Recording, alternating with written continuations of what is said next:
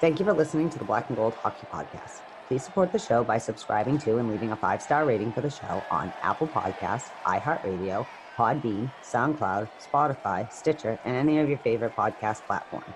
You can also support the show by going to our website, black n gold hockey dot com, where there's always exciting articles by the B N G writing staff. While you're there, don't forget to click on the fanatics dot com banner for a great sports fan shopping experience. Hey, are you done yet? We're going to start the show. thirty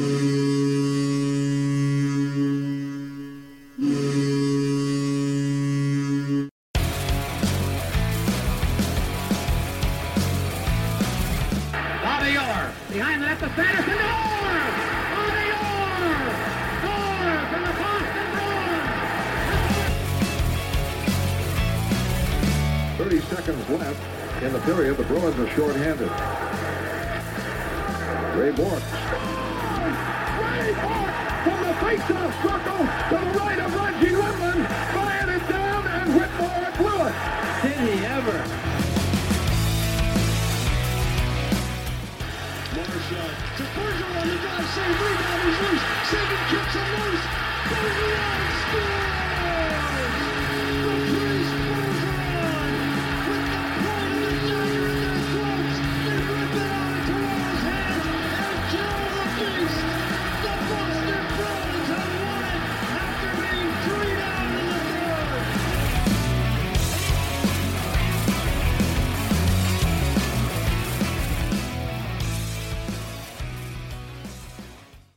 Hey, Bruins fans, uh, very special guest from Buffalo for the Prospects Challenge um, is my friend Anthony Kwetkowski.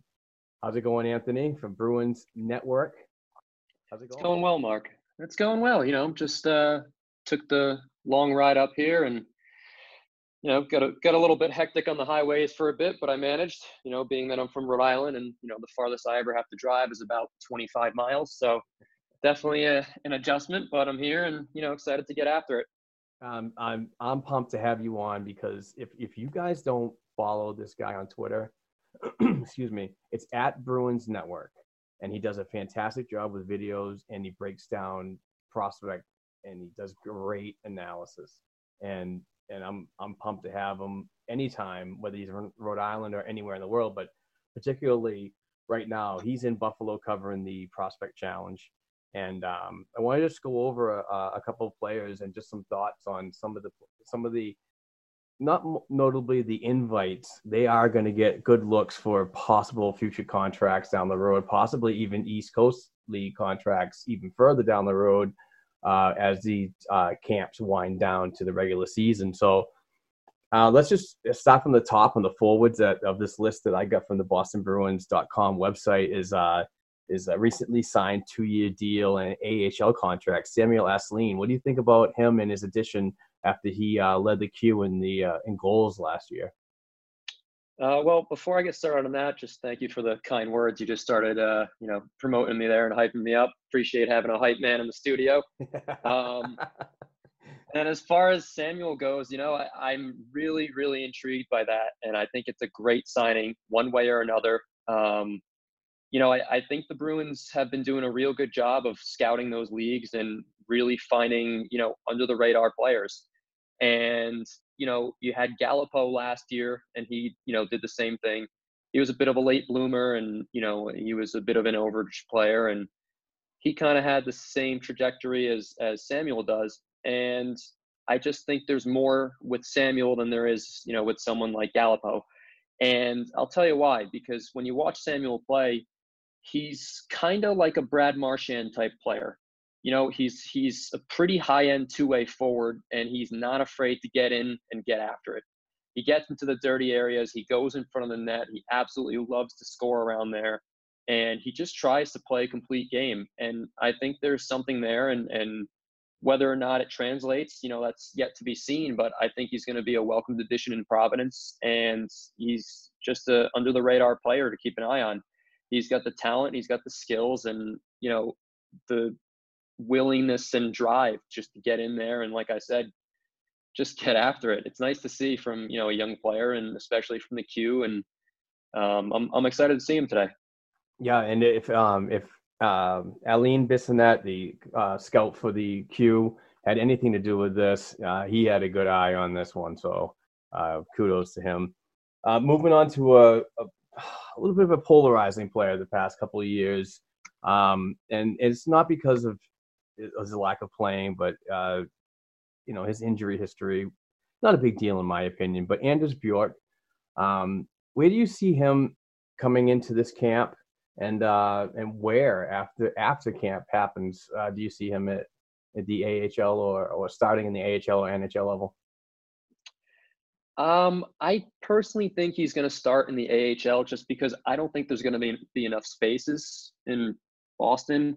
Um, and, you know, you mentioned his, his injury history. And, yeah, I mean, it's it's on my radar as, as a concern, but it's still not a huge red flag for me. You know, it's not like, you know, he's out there getting pounded and getting concussion after concussion after concussion. It's a shoulder injury. And, you know, we've seen it a lot of times in, in the N H L and A H L and younger leagues where guys come in and they get banged up a bit and, you know, they have to go through a surgery or two. And it's not his knees. It's not his feet. It's not his ankles. You know, it's not a deadly, you know, ailment of some kind. It's, it's a unfortunate shoulder injury that got reagitated. And who knows, maybe it wasn't healed properly, or you know, maybe there was just another underlying condition. I, I don't know the extent of it, but we saw a similar thing happen with Peter Cehlárik. You know, he had a, a very similar surgery to that. And six months later, he came in and he was better for it. You know, he looked like a better player. He looked stronger. He looked faster. And he just looked more comfortable. And, you know, part of Bjork last year, I didn't see that comfort that I saw the first time around. And part of that's just growing. And part of it's, you know, maybe kind of, you know, being nervous on the ice because, you know, he did take a couple big hits in Boston and, you know, Matt Martin specifically absolutely crushed him open ice. And yeah. And I mean, you know, that's, that's just kind of like a welcome to the N H L moment. And it's like, listen, you gotta, you know, be aware of, of those around you, and you have to, you know, do what Pastrnak did. And, you know, Pastrnak did the similar thing, and, you know, he struggled with injuries, and, you know, he was lighter, he was smaller, you know, he was slimmer, and he was trying to play that, you know, really finesse style, but there was no meat and potatoes to his game, and you got to have some of it. And Bjork, I think he's, he's, you know, as high end a talent as, as, you know, anyone else in the system. It's just whether or not he can piece it together and, and get it going. And, you know, if he can just sit back and say, hey, I need to add this, this, and this to my game. I need to add the strength. I need to add, you know, a, a bit more grit and a bit more sandpaper. And, you know, I, I just need to play a little bit smarter and adjust. And I think he'll get there. You know, he's he's far too talented of a player and far too intelligent of a player to not get it. And him as a person, you know, he just gets it. And I've spoken with him multiple times personally, and I've spoken with people who know him personally. And from everything I've gathered from my interactions, he's just, you know, a, a pro is pro. He's mature beyond his age, and it just seems like this is a journey he's destined for. So I, I do think he's going to have to start in Providence because, I mean, if you look at the roster, you got Peter Cehlárik, who kind of has to be on the team, right? Because it's either that or he's going to get sent down, and there's no shot he makes it through waivers. I, I don't believe so either. I think he's going to get claimed immediately. And, and you know, just based off the, the stint he had last year playing in the top nine, I mean, you know, he looked like an N H L player. And I know a lot of people out there, you know, they question whether or not, you know, I, I'm – overrating guys or, or whatever, or getting too excited about them. And, and you know, I, I get it. And it's just something I take in stride, but you know, he's a legitimate N H L player. And, you know, maybe Bruce Cassidy's not the best coach for him, and maybe the Bruins don't have the best setup for him, but that's a player that I could see, you know, going and having the third line career of consistent, you know, forty point seasons, and just being a guy who's, you know, driving the play and making subtle plays in the neutral zone like we saw. And then, you know, he's an assassin once he's in the zone. And if you can get him set up in there on, you know, a second power play unit or even on the top unit, he can just be someone that's, you know, maybe like a Chris Versteeg type player who's just a utility third liner. And, you know, he's just got the skill to, you know, get it done. And, and that's what I saw, you know, and that's what I still see from him. And, I mean, it's no accident he was on pace for, you know, a well above thirty-goal season as a rookie in Providence. And, you know, he goes through the motions, too. He's a player where you know, he's hot and cold, but, you know, he grinds hard and he's a big body. And I, I've talked to a lot of people in, in the hockey world and hockey ops personnel, and, you know, they all praise his, his combination of size and skill. And his skating is definitely, you know, one of his issues, I'd say. And, and I don't even know if it's so much as an issue as he's just, you know, not that fast of a player. And there's some, some guys are, are like that, but some guys also have fine careers without that, you know. And maybe he's not going to be the first guy in the zone, but if you can get someone on his line like a David Krejci who can get you in the zone, or a Jake DeBrusk like we saw, if they can get you in the zone and you can set up, well, there you go. Especially around the boards and down low, his his passing and his vision, his control. And, you know, he can just put the puck in the net too. So I think Peter Cehlárik would be a welcomed addition to pretty much any roster out there in the N H L. It's just, I don't think he's going to, you know, end up sticking around in, in Boston just because the the spots and the spaces, especially with guys like, you know, and I know I got off on a bit of a tangent there when we were talking about Bjork, but, you know, I, I think it ties into Bjork because the optimal spot for, for Bjork right now is either going to be, you know, top line next to Bergeron where he started, you know, as, as a rookie, or somewhere on the third line, you know, next to Coyle, or, you know, maybe on the second line next to Krejci if, you know, Pasternak's not there. Or, you know, I, I just think between Cehlárik, Kuhlman, and, you know, roster hopeful Zach Senishin, that there's not going to be enough spots for him. Plus, you got guys like Nick Ritchie, uh, you know, in the in the mix, and Par Lindholm, and and you know, you have all these other guys who are just, you know, going to be gunning for spots, and it's not going to be a friendly place to, you know, get yourself solidified on the roster. So unless you're coming into camp and, you know, absolutely are, are a can't miss person, but, you know, the fact that Cehlárik can't be, you know, exposed to waivers and Bjork can, just makes me think that Bjork's going to start in Providence. Yeah. And, you know, hopefully the best for him, and, and he gets it and he gets some N H L time to really show what, what he can do. And, and, and to the Debbie Downers uh, about him that constantly trash him just because he can't stay healthy. I, I don't find that as a valid narrative. So it's not. And and it's unfor- it's it's unfortunate too, because I mean, if you if you can just sit back and look at him and not be, you know, one of those older minded hockey fans who says things like, oh, he's soft, he's yeah. this, he's that, he's too light, he's too that. Well, the game's trending, and like I said, he's going to need to put a little bit of sandpaper on him and and you know, upgrade his grit a little bit, but not all that much, just enough just to withstand some some hits. And I thought he was doing a good job of that, honestly. And, and you know, in Providence, I thought he was doing a good job of it too. Um, you know, he had his head up the whole way for some of his highlight reel plays down there. And, you know, when he was gaining the line and, you know, passing through the neutral zone, his head was up. From when he got sent down, his head was up. And unfortunately, you know, a, a questionable play from Nathan Walker took him out. And, you know, that was something I overreacted to because of camera angles and whatnot. But, you know, I still think it was a greasy play. And, you know, it's just unfortunate that, you know, something like that had to, you know, send him back because, well, he looked to be trending in the right direction. That hit happened at the dunk, right? W- weren't you there? Uh, I wasn't there, actually. Oh, okay. I, I was I was streaming it. Um, I, I couldn't be there that, that day.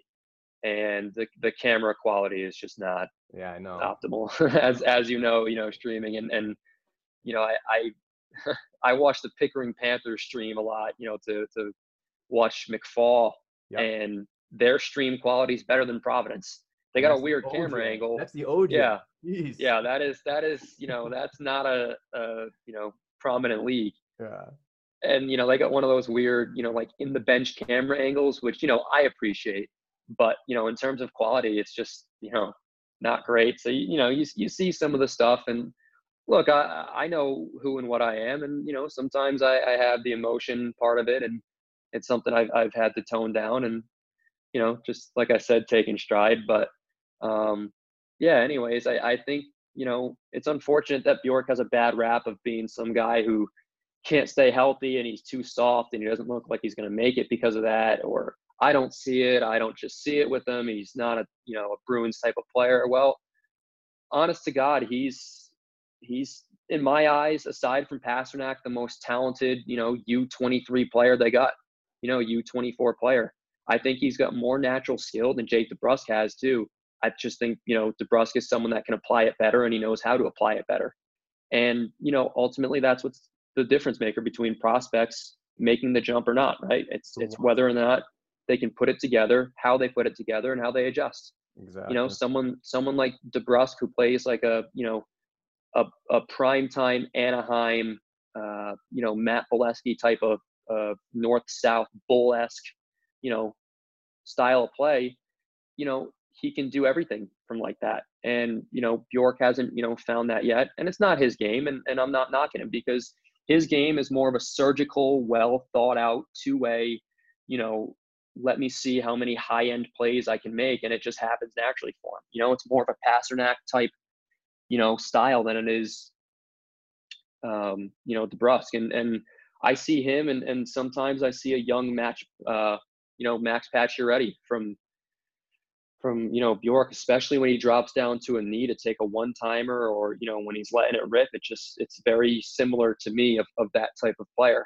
So, you know, it's unfortunate, but I, I think if, if he can stay healthy and, you know, his body allows him to get past his injury woes and his shoulder issues, then I think, you know, fans are going to be once again high on him. Absolutely. Uh, moving on to another guy with some size and some grit, and it is one of my favorite forwards, is Trent Frederic. Um, I don't care where you put this guy, you put him in the A H L or the N H L, he is going to give you something to see. And um, I'm looking forward to him um, at whatever level, like I said. But where do you see him fitting in? I know you talked about size, grit, and a lot of third line mentions in the previous conversations about other players. But Trent Frederic is the kind of player that lines up to be N H L third line ready within a year or two. What do you say?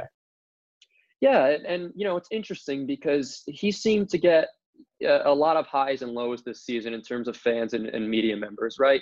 He started, you know, real hot in his first game fighting, and he came out swinging, quite literally. And, you know, uh, after that, he, he – Right? At the he, yeah. first game out of Wisconsin, he got into a fight. And yep. The professional N H L game, he gets into one, which is – and to see his parents in the in the stands was awesome.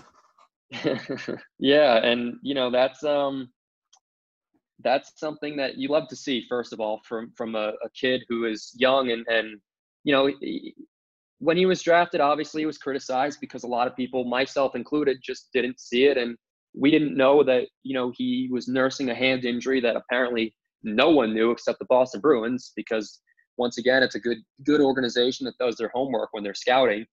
Um, you know, it's just miraculous to see that he went from being a guy who is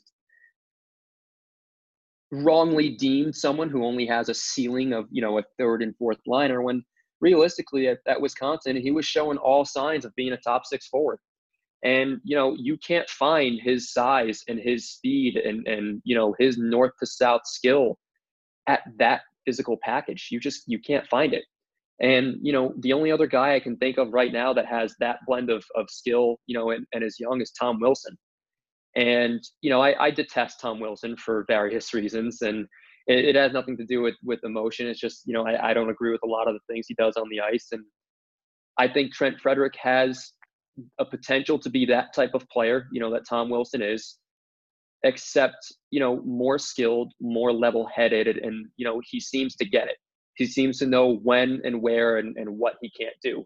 You know, he he dots his I's, he crosses the T's. He's a smart player, very smart, um, very physical, very nasty, has a mean streak to him. And, and you know, I see guys just jump out of the way of him a, a lot of the time in Providence.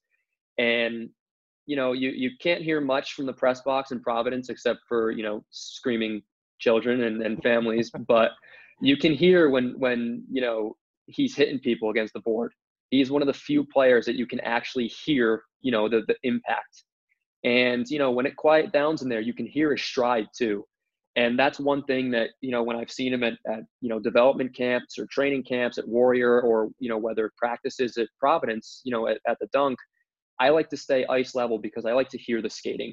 It's just a weird thing of mine. You know, it, ever since I got a chance to hear Dennis Seidenberg, you know, years and years ago, before I started getting into the media, you know, I used to hear him, you know, ice level a couple times when I was at, you know, a couple camps and practices. And, you know, I was just as a fan then, but he had those T-blades and just the way that he carved with his absolutely monstrous legs, just the, the sound that it made was just so pure. Amazing. Yeah. And, and, you know, that's when I really started focusing more on, on the way that, that players sound when they skate. And maybe that's, you know, kind of like a weird thing to hear because it's just skates on ice, but yeah, but yeah, it's, it's, it's just, you know, something that I've been able to get a, a you know, a decent handle on. And when Frederic's skating, man, it is pure. And it started off being a little choppy, you know, a, a, when I had first saw him, but, you know, now it's just like that pure Dennis Seidenberg, you know, low swinging strength from, from his, his hips. And like I said, you know, you, you don't get that, that sense of, of agility from a guy of, of his stature and his strength and, you know, that physical package. So I think Frederic, the sky's the limit with him. You know, it's, it's, it's whether or not, you know, he can take his skills and, you know, mesh it all together with his body in one cohesive unit. And I think, you know, he's got the potential to be a second line David Backes type player. And I really do think that, you know, this year in Providence, he's going to open a lot more eyes because, again, you know, he scored a decent amount last year and, you know, he just went out and got it done. And that's the thing about Frederic. He gets off the bench, he gets on the ice, he gets the puck, and it's north-south. You know, it's off to the races. He's got a hell of a wrist shot too. I mean, his release is something oh, else. N H L release, purely. It is. And, and, you know, you've seen it obviously, you know, streaming your Providence games and, you know, you've seen him in person a lot too. And, and, you know, when he gets on the puck and he just lets it rip, it's an accurate, hard shot. And, you know, I, I think this year he's, he's going to have a lot more talent around him. And, you know, Providence has a lot more interesting players coming in and, and it's going to open up a door for Frederic to, you know, really take a more commanding presence down the middle and, you know, just have more people to help him produce. And I think, you know, he could be a, a you know, somewhere in the, the forty to fifty point range down there. Um, unfortunately, I, I don't think he's going to get much look in Boston this year just because, uh, you know, aside from injuries, there's just too many people in the way, right? And, you know, barring any trades or any other personnel moves, it's just I don't think there's going to be space for him. Uh, you know, last year he caught, you know, a, a decent look because of injuries and, you know, trying to see where exactly he projected and where he was. And look, through his, you know, fifteen or so games in, in Boston, I I didn't think he looked that out of place, honestly. I think there were some things he could have did better. And, and you know, I think adjusting to the pace and the quickness was obviously a visible, um, you know, quirk of his. But, you know, at the end of the day, I, I think he played pretty well. And I think he showed a lot of potential too. I thought he was in his N H L games, and yes, I believe it was fifteen, twelve to fifteen range, whatever that was. But uh, I thought he was very strong in the faceoff circle. I thought that that yeah. was his, one of his best attributes that I saw. But because he wasn't putting the points in and getting, you know, the notoriety from a goal scorer or an assist guy, that that got overlooked. So, but th- that's all of, of the things you want to see in the prospect. You want to see those small things, and then flourish into a better player. Yeah, and, and I agree. And, and you know, it's a, a bit of irony that, you know, we're sitting here praising his, his face-off work in the N H L because before he got called up and, you know, before this season, I was sitting there saying, you know what, one of his biggest, uh, you know, issues for me right now is he needs to get better at face-offs. You know, his timing needs to be better and his, his jumpiness, he needs to settle down a bit and, you know, just work through it. And, you know, it's it's just development. He's still really young. So, um, you know, a, as a rookie last year, he was, you know, pretty good actually. And and he made vast improvements from, you know, previous times I saw him, especially at the face-off dot. That was, that was something that he had very marked improvement with. And, you know, the, the points will come in the N H L for him. He didn't, you know, he wasn't really put into the best situation. And, you know, a, a lot of that just comes from from learning. And I mean, you know, he was a rookie last year, and, and a lot of people need to remember that. Um, so even just to get in the N H L as as a rookie is pretty big, especially for a, a kid that wasn't projected to be really anything by a lot of people, myself included. Um, I missed the boat on that one big time, and I couldn't even get a life a life raft back to it. But, you know, um, Frederic is, is he's definitely a, a good talent, and, you know, he's a great kid. I've spoken with him, and very polite, um, very, very, you know, athletic kid. And I think a lot of that's going to help him along the way. And, and he wants to learn, he wants to help, and he wants to be a part of the, this organization. So I, I do think he's going to make it, and, and I think he's going to be a pretty useful player for Boston in whatever capacity they have him with. Hey, Bruins fans, Mark Allred here. Um, unfortunately, had to end the uh, audio recording there. Uh, we only got about twenty-six minutes of Anthony Kwetkowski at Bruins Network on Twitter. He's a fantastic follow, absolutely knowledgeable, and his insight on his videos and and everything from the Boston Bruins at the N H L level down to the prospects around the world. This this guy needs to be followed, and and is definitely an up-and-comer. So. Um, unfortunately, we had to leave it at the uh, Trent Frederic discussion, and, and Anthony said that we'd get back uh, sometime soon after he's done with his duties in Buffalo. So we thank him for his time out there doing this recording today. So uh, I'm just kind of kind of pissed off that we didn't get to talk about uh, Jakub Lauko, Pavel Shen, Oscar Steen, Jack Studnicka, um, and on the back end, Axel Anderson, um, Urho Vaakanainen, Cooper, Zach, and goaltenders, um, Kyle Kaiser and Dan Vladar. But uh, those are all names I really wanted to get into the Prospect Challenge that is in Buffalo, and that's what Anthony is out there covering. So I wanted to uh, have somebody that was uh, on the inside out in Buffalo. So I, I got uh, I got twenty-six minutes of, of I thought was really good, really good insight from him. So hopefully you enjoy. Uh, this isn't an official episode, it's just a bonus pod, so just throwing it out there because it is the Prospect Challenge, and and uh Anthony's got a lot of really really good things to say about some of the players that we we did were able to get audio on. So um hopefully you enjoy, and uh he said he'll be back, so we'll get some uh, uh some more audio and, and video for the new YouTube channel, the Black N' Gold Hockey Podcast YouTube channel, that I would highly suggest you go and subscribe and check out for the upcoming year, especially when you're talking about Providence Bruins and prospects down below. So um, thank you very much for listening to this bonus pod. We got a couple more coming out today, so I'm going to try to do as much as I can this weekend. And episode one forty-four of the Black and Gold Hockey Podcast will be recorded on September eighth, early morning, September eighth. So uh, our regular program will be then. So stay tuned for that. Thank you very much for listening, guys. Appreciate it. And thanks to Bruins Network.